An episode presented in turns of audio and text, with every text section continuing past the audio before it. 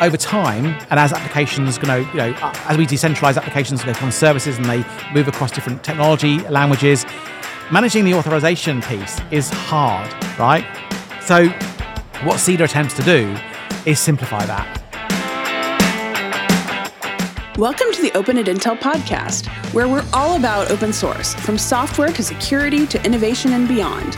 I'm your host, Katherine Druckman, an open source evangelist at Intel bringing you leading edge, free ranging conversations from some of the best minds in the open source community. Let's get into it. While at the All Things Open conference, I had a lot of fun chatting with Ricardo Sueiras, an open source advocate at AWS, about his journey into open source, Apache Airflow and the Cedar project, and even his DJ alter ego. We had far too much fun, and I think you will too. Hey Ricardo, thank you so much. I appreciate you joining me to sit down and, and talk in the middle, in the midst of all of this fun activity that is all things open. I greatly appreciate you joining us to impart some wisdom on the well, audience. I, well, thank you very much for having me. It's a real honour to, to be on this, and also an honour to, to, to meet you. You know, yeah, likewise. After all, after all, the Floss Weeklies that I've listened to, yeah, you know, apparently you've heard my voice and didn't even know. Exactly. you know, I mean, how how cool is that? it's very cool. I love meeting people in person. I'm glad that we're back to it. It's just it's yeah, kind of totally, nice. Totally. Um, so yeah. So first, tell us a little bit about who you are and what you do. You, like me, have been around open source a while. You've seen things. yes. Yeah. I mean, it's. I mean, I think it's over 20 years now. You know, I can still remember back in the day the thing that got me into open source, which was I was working for a, uh, one of the big four uh, management consultancy companies, and I was in charge of building internet infrastructure. And so I was very knee deep in proprietary software, Solaris, uh, Sun Hardware. And um, I was building some web farms. And um, I, I, don't know how I came across it, but I came across this thing called HTTPD server, right? Mm-hmm. Uh, on this website called the Apache thing. And it was actually the logo and the name that really caught my imagination. I thought, what is this thing? So I kind of spent probably a, maybe two or three weeks getting into actually in those days you know there weren't any pre uh, available binaries you had to get to sort of compile the source yep. So um, I got the binaries. Uh, sorry, I got the um, source, messed around with it, compiled it, learned how. Well, rather learned how to compile it first because I didn't know how to do that. And at the end of it, I, I had this working web server. And in, in, in, that era, you know, web servers were proprietary. So you had Netscape, iPlanet mm-hmm. servers, you had Microsoft II servers, and they charged you, right? So right. the thought of being able to use this for free, for me anyway, was quite exciting. And more importantly, that I could actually start customizing things like web server from Ricardo Sueiras, right? so, right, so I did silly things like that, right? Bespoke and, web server. Yeah, and, and, and it really caught my imagination so much so that I thought, this is really cool. So I started digging deeper and started doing more. And then from there, because I was, I was building Java web, far, web farms, so that got me into then things like Top, Apache Tomcat, and it really kind of started kind of getting my interest in actually the technical side of it. But then what I found, okay, very soon was that there was a resistance, okay, in uh, from the leaders within the organization of using this stuff. And when I kind of dug into it, it was not there weren't technical objections. These were objections around things like support, uh, legal concerns. You know, I worked in a very conservative company, and so what that what that did is it actually made me um, start the what was the now the essence of the OSPO for that company. Oh, okay. Um, so it got me interested in the non-technical side of things, right? So licensing. So I um, what I what I did is I I started working with the legal department okay, to educate them on what open source is. And I did that by explaining this is something that's evolving in technology. Uh, it's relevant to your area of expertise in the business, and it will be useful for you to know a little bit more so you can help your customers. And that was great because what happened is that I, I must have spoken to about 200 lawyers in the company, and I found about four or five of them who were very interested in this. And they became my initial kind of like part of my virtual advocacy team for open source. And I would go to them because obviously speaking to any lawyers in a company is hard because they bill by the second. So you know, uh, you know, very kind of early adopter of like pay as you go kind of services. Um, and so I wanted to make sure I had some some good resources that I could reliably call upon. And from there, I took that model and started. Um, attacking other attacking is the wrong word but you know trying to engage other teams so procurement was the next one mm. and what i said is that you know you're going to have software that you you buy is going to have open source, and you know you are going to have this in your contract, and you need to know what it is. So I explained, you know, how. Well, I, I gave the same presentation. It was it was not a technical presentation. I used things like um, analogies of cooking recipes on what open source licenses are and things like that, right? Right. In a way that they could understand, and I, and I gauged my the level of understanding by the questions they kind of gave me, right? And so so legal first, procurement, then HR all, always pitching a slightly different angle. So procurement was you're going to buy software, it's going to have open source. How are you dealing with this? What's your approach? Do you need help? I can help you. Um, with HR, you know, you're struggling to find technical people. Are you aware of all these amazing um, communities that are springing up to around open source projects? Maybe you might want to try and see how you can approach those uh, communities and find out if you can, you know, uh, find candidates that are more uh, suitable candidates for jobs. So I, I started doing that, and we started getting some success. Uh, and, and kind of my, and my involvement grew from there. So I was doing technical stuff, but I was also doing the kind of the, the strategy and the, and the, and the non-technical stuff as well. And, and and so I did that whilst I was doing my day job. So that was like a side hustle within the company. And then it grew to being the main job as it got more demanding and it became more strategic for the company. Um, and I was doing that until I left the company, you know. And when I joined AWS, I joined as an evangelist because um, I, I very much love the, the whole process of learning something and then teaching people um, about that, you know, of stuff that I'm really passionate about. And open Yeah. source, I'm super passionate about. So that's kind of like a very, you know, that was like back in the day. So that's the last 20 years really of me kind of an open source from where I am today. Now, today I'm uh, advocate for open source at AWS, and I try and um, tell you know people how you can run your your workloads, open source workloads on AWS, and make really AWS the best place for open source workloads. So that's my that's my goal anyway. Well, that's a, it's a lofty and legitimate and wonderful goal. Um, tell, tell me a little bit about your alter ego. I believe it is DJ. Ta- oh wait, can you uh, clarify that for me a little bit? Yeah, Uh, DJ Tasty Taste. Tasty Taste. Thank you. I thought I was going to get it wrong, but no, that is what I thought it was. DJ Tasty Taste. Yeah, well, this is an interesting one. So back back in the um, early on, I, I've always loved music, and when I was probably in my early twenties, I started DJing, um, mainly kind of hip hop, uh, salsa, Latin jazz, quite quite a variety of, of styles. But you know, um, stuff that I like, but I thought I thought other people would like, and um, I never gave myself a name. And uh, my, my my my group of friends um, found the fact that I was doing this very amusing um, because they're the complete antithesis of that kind of scene. So, uh, you know, in, in the pubs, uh, you know, after a few beers, um, they would they would mock my DJing. I said, "Oh, I've got to go, I've got to go and DJ, and um, I don't know how the conversation came up, but uh, um, one one guy in particular, Fat Boy, his name is uh, my best friend. He goes, "Oh, you need a name. We're going to call you Tasty Taste." And he came out from that because he goes, "Oh." Because he knew about Public Enemy and Flavor Flav, so from Flavor Flav it became Tasty Taste. so that's the kind of story. and um, I thought, yeah, okay, I'll go with that. And and I went with um, with Tasty Taste. Um, and, in, and so when I had flyers printed, I, I suddenly had now Tasty Taste on my flyers, and um, and and that's the kind of the origin story. Now, when I met my wife um, and settled down, I just stopped doing it completely. Um, I sold my records. Dark days, um, but I sold them because I didn't have the money, so I needed the money. I needed the money, um, uh, and um, and then I think probably about a year or two years ago, I think we were at either um, All Things Open last year or, or, or open source. I can't remember which event it was.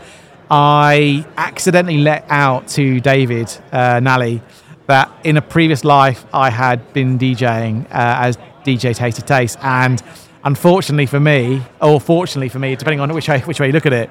Um, it kind of got out and kind of went a bit viral insi- inside the team, and uh, it led to last a couple of weeks ago at the Open Source uh, Summit in Europe in Bilbao. DJ Tasty Taste making a return after 20 Nice. years. Yeah. And it was a lot of fun. I got to say, it was so much fun, and I and I enjoyed it too much. I enjoyed it way too much, and I want to do it more. That's fantastic.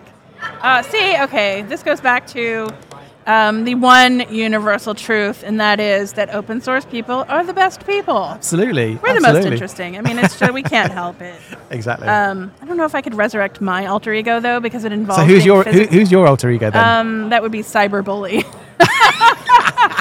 um, that was my roller derby name. it's, it's- it's a different ring to it, isn't it? Really? Know? Yeah, yeah, it's probably it's probably offensive now. I don't know. Yeah, that was my roller derby name.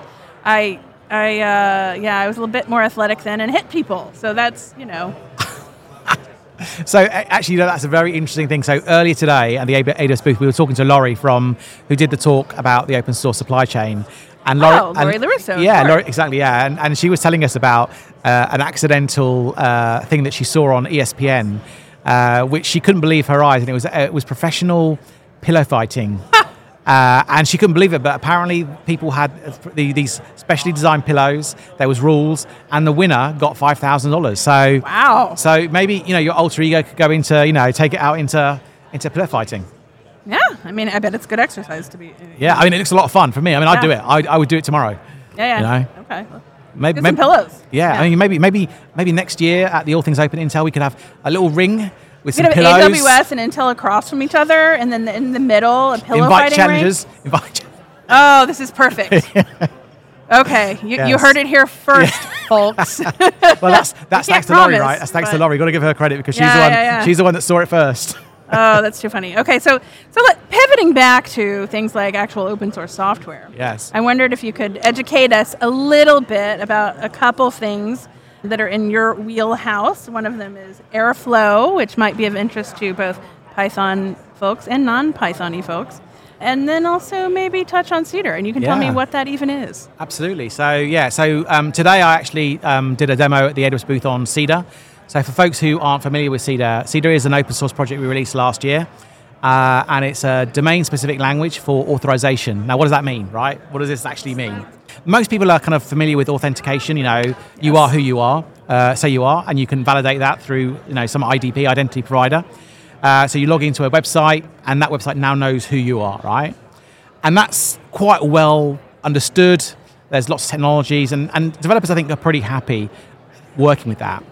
But when it comes to then actually knowing how to provide those principals or those users with access to your application resources, that, then it gets a bit trickier, right? Because there's no really kind of like good way of doing that.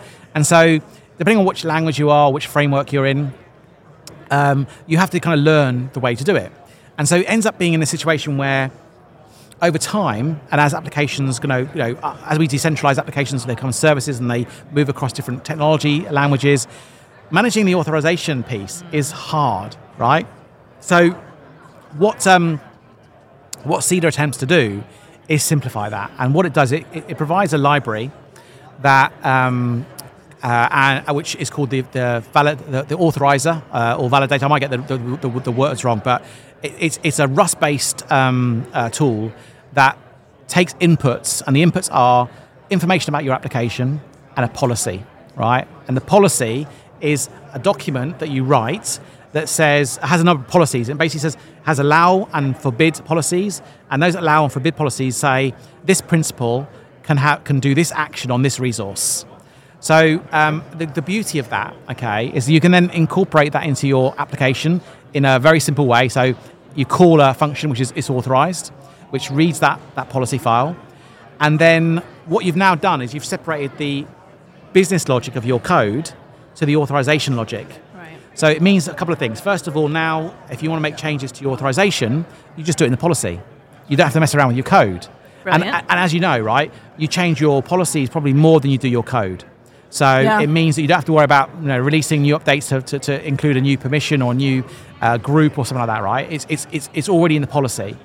Secondly, is that actually makes it more readable. You can actually now start to understand within your application who's got access to what. Um, and um, what, I, what I really love about Cedar, okay, is the way it's been built. And it's, I think it's really interesting. The whole, um, so the way it was um, uh, designed, because there were some characteristics we, we needed to make sure if you're using authorization within your application, it's got to have some characteristics. First of all, in order to, to be useful, it has to be able to separate the, the logic uh, from authorization to um, business. But it has to be readable as well. It has to be something that you can make sense of, um, both as a as an author of policies, but also if you want to validate, right? You want, and also you want to build tools that can validate for you, so that you can start doing things like assumption checking or duplication checking. Uh, and then it's got to be reliable, right? Because if, if, if your authorization engine is down, no one gets access, right? So these are kind of what I would say the principal characteristics of what you need for an authorization engine. And so what I really love is how they approach this. They, they used um, a, a language called Dafny. I'm not sure if you're familiar with Dafny. So Dafny is a, this um, a project that helps you build formally or, or contains formal verification tools. So you start with a like a, a spec, and you write and you write uh, based on that spec what you want your program to do. So in this instance, right, they write they they wanted to write an authorizer that took policy uh, po- policy elements and that would then basically you'd be able to guarantee correctness. So it would always be true if you had permissions. It would always be true if you had um, right? And so Dafny has a bunch of internal mathematical models that help you prove that mathematically. Now, but you can't run that in production because it doesn't really go very fast. So what they did is they, they had that as their kind of like their baseline. And then they created a, a Rust-based implementation. So it's more code, but it's memory safe, it's fast. And what they then did is they, they did this thing called differential testing, which is basically taking a bunch of policies. They tested first against the Dafny, which we know is right, and they then tested the same thing against the Rust version. Now, if the Rust code is good, then both will be okay, Okay. right? But if, if the Rust version has a different output, then we know we've, we've got a bug in the Rust code.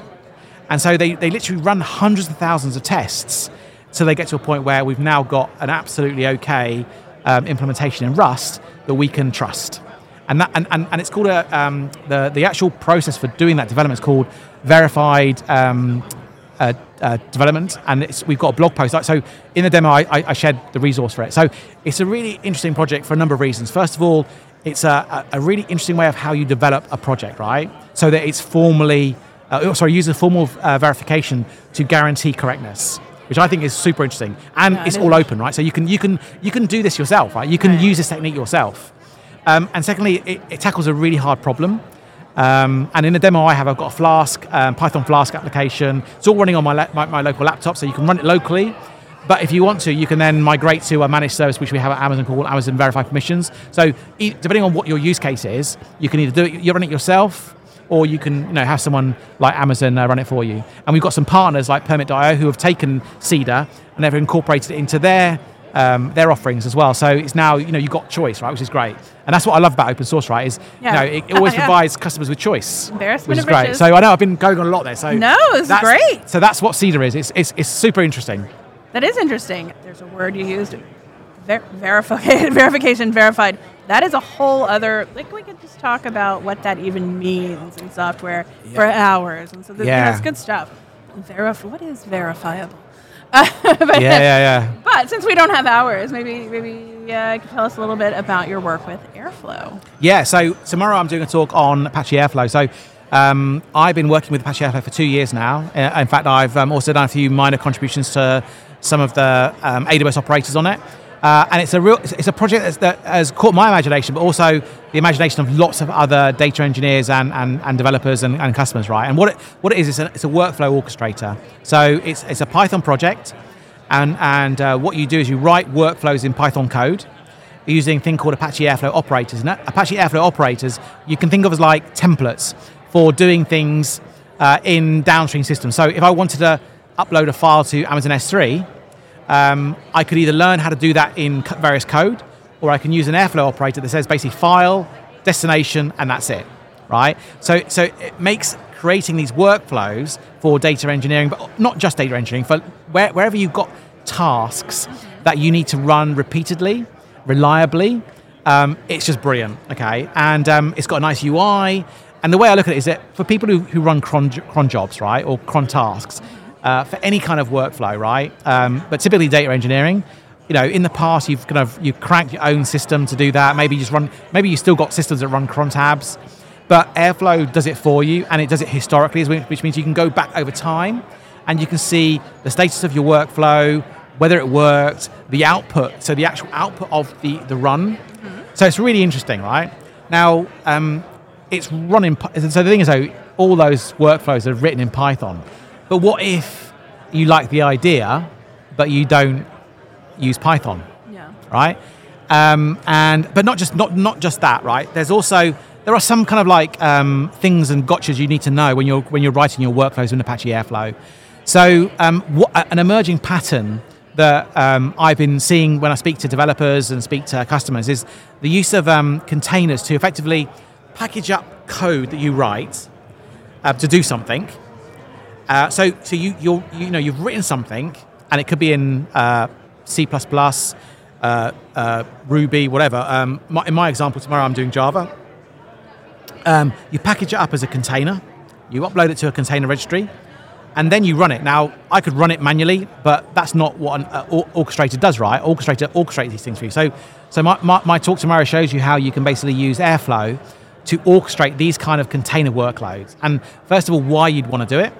And then actually, I've got a demo. I, I always do demos when I do my talks because nothing speaks to developers more than actually seeing it, Absolutely, you know, yeah, you know, yeah, and running. see a demo. So I've got a Kubernetes environment up running. I've got AFO running on my laptop, and I'm going to basically package up this Java application that does a SQL query against my local SQL database, uh, and then uploads uh, uh, uh, the, the results to an S3 bucket. Um, and I'm going to run that on a Kubernetes cluster running on, on AWS. Um, but it could be on uh, any Kubernetes cluster anywhere, right? Uh, and, and so what this allows you to do is effectively break free from some of the constraints, whether it's programming language, whether you want to, for example, run your workflows, uh, control them once, so have Airflow as your control plane, and then wherever your Kubernetes clusters, anywhere in the world, right? Right. You can then basically use it to kind of like schedule and orchestrate the tasks, and then it will run, and then bring the logs back saying it ran, and then you can check. So basically, you can have this orchestrator running your your tasks anywhere, um, on any language, on any system, with one thing. It's it's, it's, it's wonderful. Versatility is always a beautiful thing. Yeah, and of course, about open source. it's That's what we're all about here. Yeah, versatility enabled by open source, right? Yeah. Because we can do this because all the operators are open source. We can see how they work. We can tweak them. We can add our own. So you know, it's a win-win, really. It really is. Um, yeah, so I, I'm hoping these are going to be recorded and I can link to them. So I, I, I'm not sure what the situation is, but yeah, I mean, there's certainly the code. Anyway, I've Well, written the code. The code is definitely. I've done it because uh, you know, like I, I'm not one of these people that like to leave things to the last minute. Um, so my code is um, is already up on GitHub. Okay. Um, so whether you're at the t- here or not, you can still try the code out. Uh, and I always make my code touch wood, touch wood, uh, so it works. Um, if it doesn't, folks, then pull it, do an issue and I will fix it. Um, but yeah, so um, but if it's recorded, I'll, I'll definitely share with you a link to the recording afterwards. Okay, and I'll, I'll we'll send out a link to the GitHub too. Yeah, yeah. Awesome. I feel like I could do this all day. What Can I, happens can I um, 'em i- in? i- would it be cheeky if I give a quick plug to something Oh, I'm doing? please. So I do a weekly newsletter, open source newsletter. you do? Uh, I do, yeah. I've been running. Why don't I subscribe yet? I don't know, um, but only well, uh, you don't subscribe because I don't do email. I'm very sensitive about privacy, so I don't. Collect, I love that. Yeah, so I don't collect people's emails. It's, it's a pull only. So if you like it, then you can subscribe to the RSS feed. Yes. Um, but basically, I do a weekly roundup of open source and AWS news. I've been running for about two and a half years now. Um, I just published today episode one seven five. Uh, so if, you, if it's okay with you, I'll share the link and then you can Yes, share it with please, uh, absolutely. with your with your your listeners. Yes, sh- spread the love. Um, thank you so much. I've enjoyed this tremendously. Me too, It's been really fun. I, I really enjoy it, to be honest. This is my favorite type of podcast is where I don't have to say much and I can like wind up the guest and you just go. And it's so much fun because I just learn things. And absorb. Cool. Me too. Yeah, it's really good stuff. So thank Well, you so again, much. thank, thanks for having me. It's been brilliant. Yeah, thank you. You've been listening to Open at Intel. Be sure to check out more from the Open at Intel podcast at open.intel.com slash podcast and at Open at Intel on Twitter. We hope you join us again next time to geek out about open source.